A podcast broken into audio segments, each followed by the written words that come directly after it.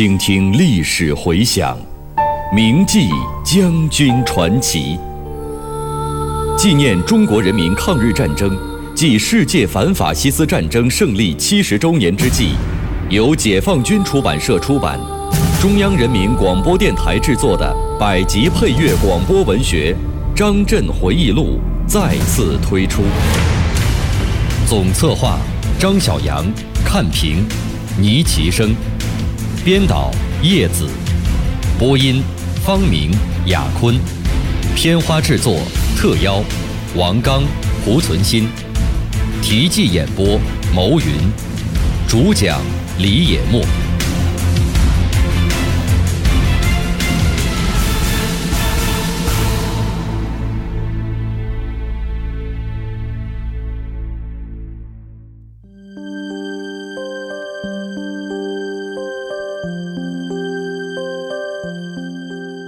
这是一个。平静温和的幸福象征着的夜晚，张震他们请了支队最高首长以外数十名的客，这是个绝好的结婚仪式，谁的心里都明白，但谁也不好讲出来，多么有趣的一个哑谜呀！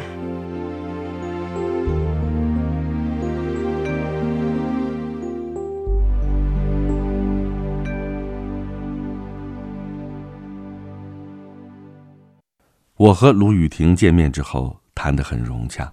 卢雨婷向我表示，一定坚持抗日、救国救民，但是认为守土有责、就地抵抗，不愿意离开家乡。我提出，你们的部队是不是可以参加新四军？卢雨婷表示愿意。我立即电告彭雪枫，并建议将卢雨婷部编为新四军游击支队第一总队。辖两个团，由鲁任总队长，派孔实权去该部任政委。雪峰很快回电表示同意，并派孔实权、许玉芝、蔡勇、迷云辉、张先洲等到该部工作。卢雨婷参加新四军后不几天，即递给我一份名为《雨婷自述》的入党申请书，要求加入中国共产党。决心为党的事业而奋斗。我对他说：“党是十分欢迎你的。”不久，雪峰从淮上返回永城，与卢雨婷谈了话。八月二十日，由我和张先洲介绍，并经中共中央批准，卢雨婷成为中国共产党党员。此后，雨婷同志带领第一总队，与永城、夏邑、萧县。砀山边界地区活动，积极打击日伪，成为豫皖苏边区北部的一支重要力量。在南面，我们初步开辟了淮上地区，不仅消灭了大量敌伪军，扩大了部队，更主要的是在龙亢、河六地区，通过淮河运输、商贸的税收，缓解了我们的经济困难，也为部队和根据地的建设。提供了主要的财政来源。一九三九年八月下旬，我们支队主力又回师永城郭阳边境。这个时候呢，豫皖边省委已经撤销，成立了豫皖苏边区党委，由吴之普任书记。因金浦路东国民党安徽第六行政区督察专员公署专员盛子锦来信。要求我们派干部到该区工作。经支队党军政委员会研究决定，张爱萍与刘玉柱同志前往金浦路东，准备开辟新地区。爱萍同志任皖东北工委书记。九月一日，豫皖苏边区党委和新四军游击支队在郭阳县曹氏集召开第一次党代会，传达了中共。六届六中全会决议，讨论了豫皖苏边区的形势和任务，作出大刀阔斧的开辟豫皖苏边抗日根据地的重要决定。九月六日，支队领导机关移驻郭北新兴集。转眼之间，我们从竹沟出发，来到豫皖苏边，已经整整一年了。我们在新兴集举行纪念大会，并决定每年十月一日为新四军游击支队誓师东征纪念日。为了总结东进敌后以来的工作，我曾经先后写了东征以后周年回忆等文章，记述了游击支队的战斗历程。可以说，一年三百六十日都是横戈马上行，平均五六天就有一次较大的作战，小战斗则不计其数，共消灭日伪军六千余人，缴获枪支。一千七百余支，子弹四万余发。如果说一年来的敌后抗日游击战争有什么基本经验，我在周年回忆中写了以下八点：一，只要积极进攻，争取主动，用劣势的武器是可以战胜装备优势的敌人的；二，敌人向我进攻的时候。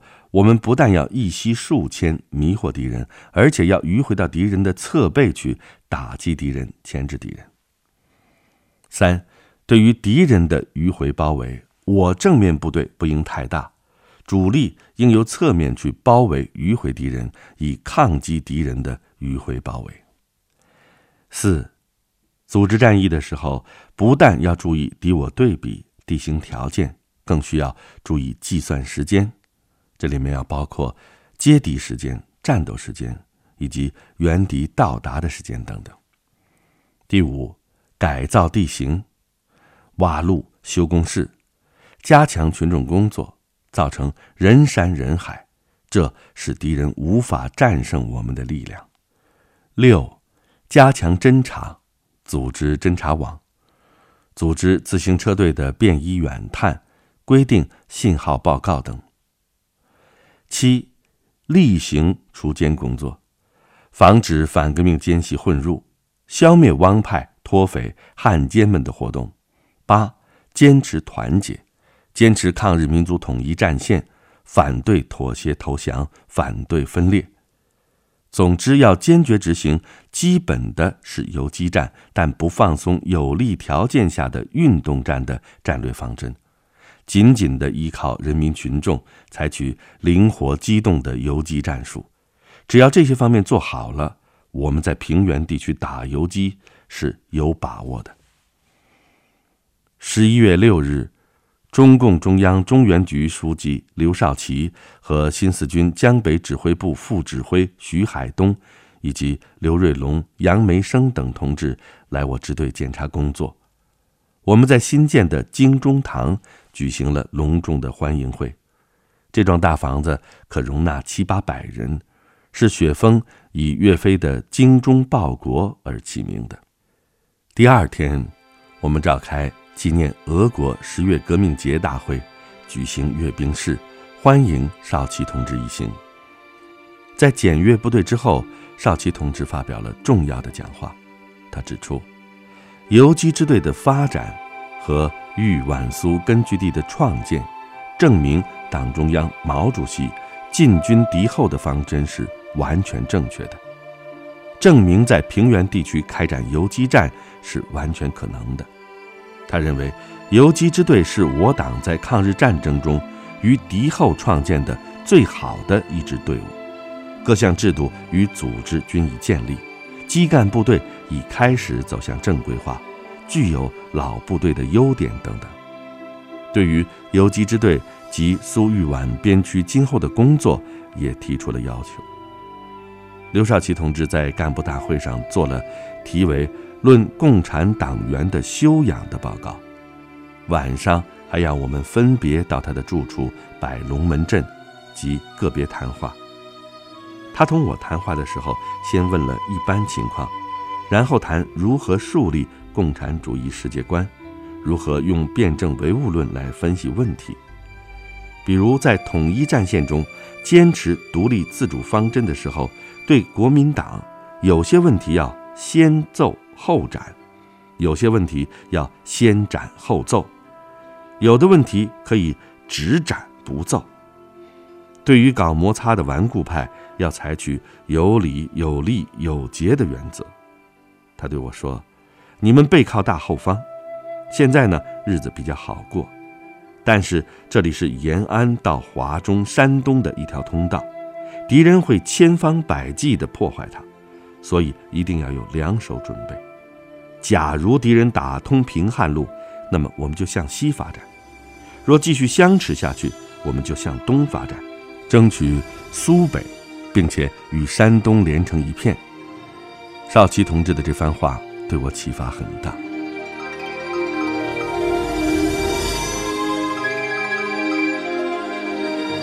在检查我部工作期间，少奇同志还几次打电报给中央书记处、八路军前总和新四军江北指挥部，肯定了我们的工作成绩，明确了下一步发展的部署，并对统一陇海路南。金浦路东游击部队的指挥问题提出了建议。十一月底，少奇同志一行离开了新兴集，我们派作战科科长程志远、特务营营长罗杰率特务营一直护送他们到淮河以南的新四军江北指挥部。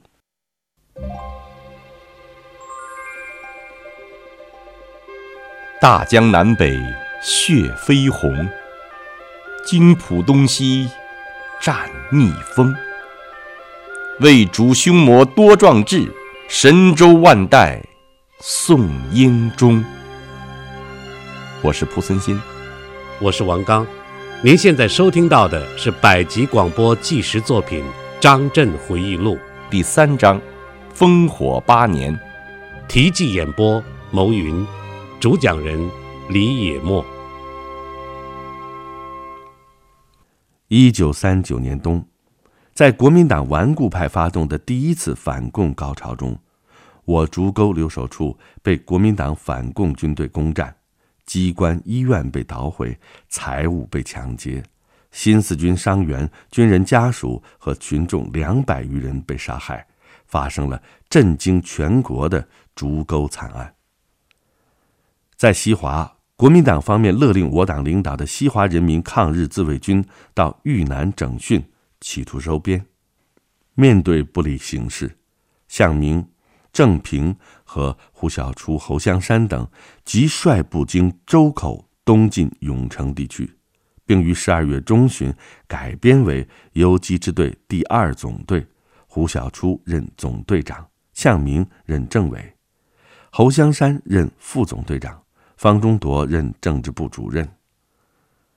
这个时候，国民党增兵我豫皖苏边区附近，其二军何柱国和其八师马彪部进驻郭阳、太和、沈丘一线，准备向我挑起摩擦。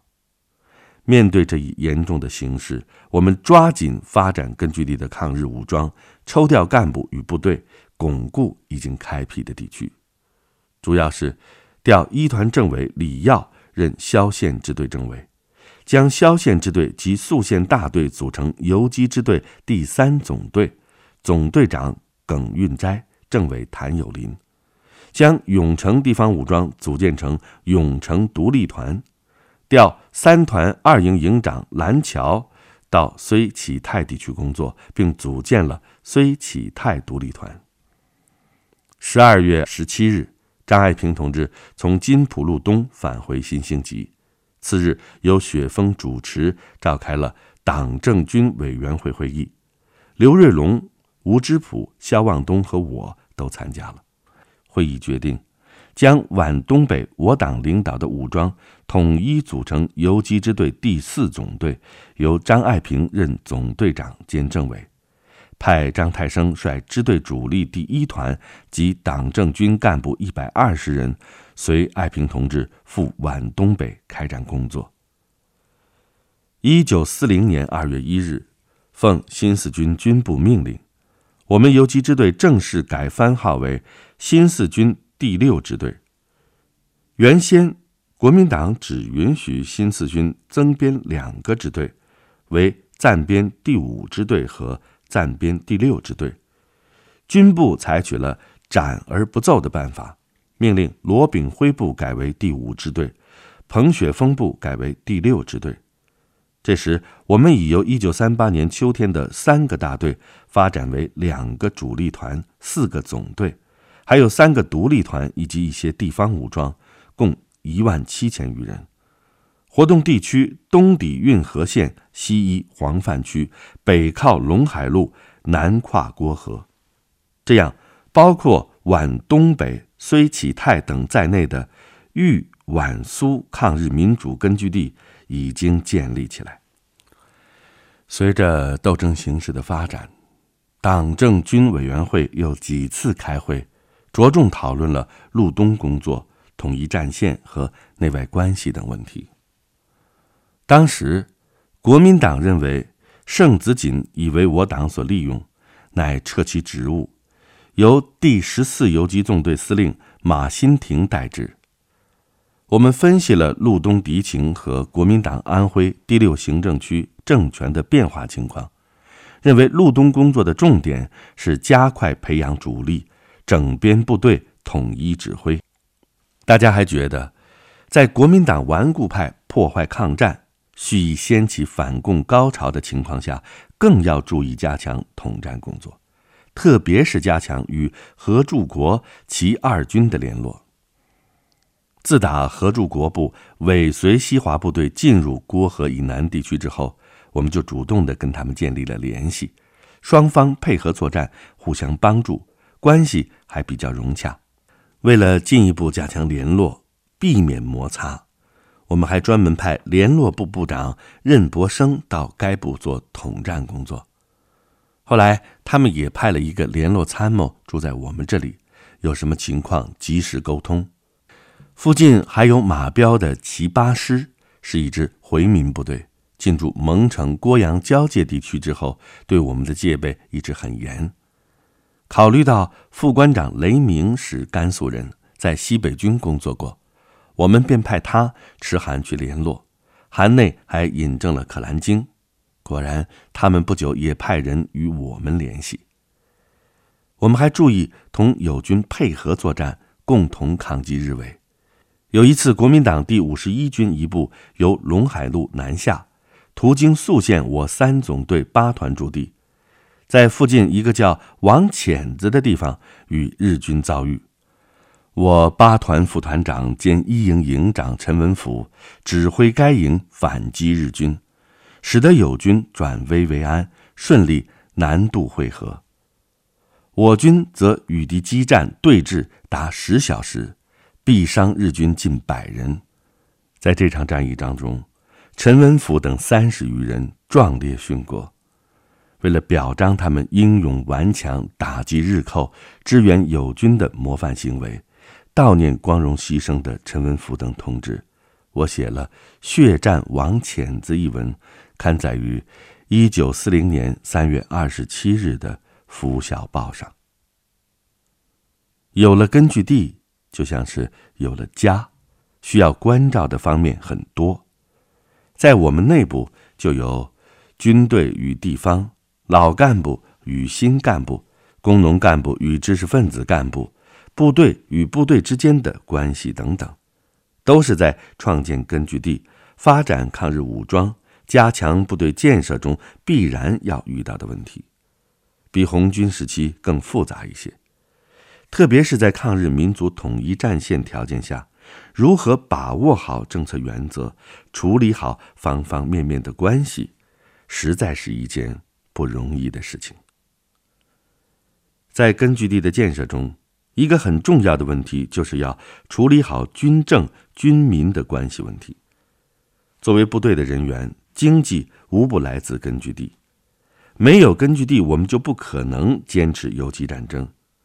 能否得到人民群众的拥护？也是至关重要的，所以军队除了打仗抗击日伪军，做老百姓和地方政府的护兵与卫队之外，还要严守群众纪律，秋毫无犯，并且力争为他们多办好事。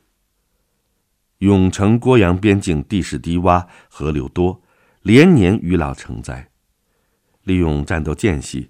我们组织部队开挖了从永城李寨到郭阳新兴集的全长二十余华里的排水沟，解决了这一问题，竣工之日，当地老百姓为了感谢人民子弟兵，在沟旁竖碑，起名为“新四沟”。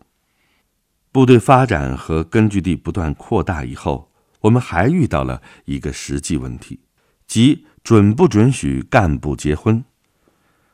开始的时候，有的同志主张战后论，也就是坚持不打败日本侵略者不结婚；但是多数同志则认为应该从实际出发，确定一个标准为宜。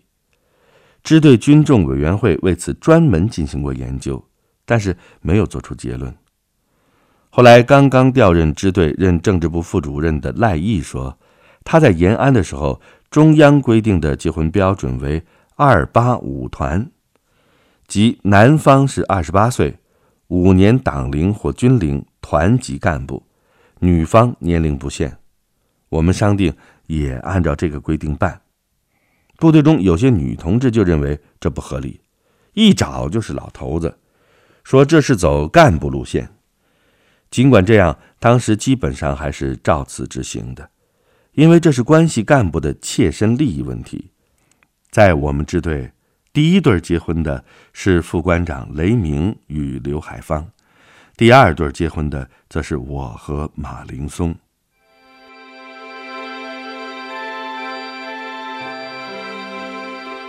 一九四零年三月三十一日，是我终生难忘的日子。经组织上批准，我与马林松结婚。彭雪枫批了十块钱，我们俩用他在支队消费合作社请了几桌客。谁知道我们结婚的第二天，也就是四月一日，日寇进攻山城基地区，我一总队在卢雨婷总队长、孔石全政委的指挥下顽强抵抗，歼敌三百余人。在战斗最激烈的时候，卢雨婷高呼：“生是山城级的人，死是山城级的鬼。”不幸被敌人的子弹打中，壮烈牺牲了。总队主力则由孔石全率领突围转移。在山城级战斗中，总队参谋长许玉芝也负了重伤。全国解放以后，他在开封市工作。曾经任市政协副主席，前些年也病故了。这一仗，第一总队损失很大，尤其是对卢雨婷同志的牺牲，我十分难过。新婚的气氛顿时失去了。后来，在一次有各部队领导参加的会议上，又有人带头闹，非得要我们请客，我们俩只好又在消费合作社请了五十多人。饭后一结账，总共二十元。幸好这个时候林松家里头寄来了二十元，这才救了急。林松在日记中写道：“这是一个平静温和的幸福象征着的夜。我们请了支队最高首长以外数十名的客，这是个绝好的结婚仪式，谁心里都明白，但谁也不好讲出来。”多么有趣的一个哑谜呀！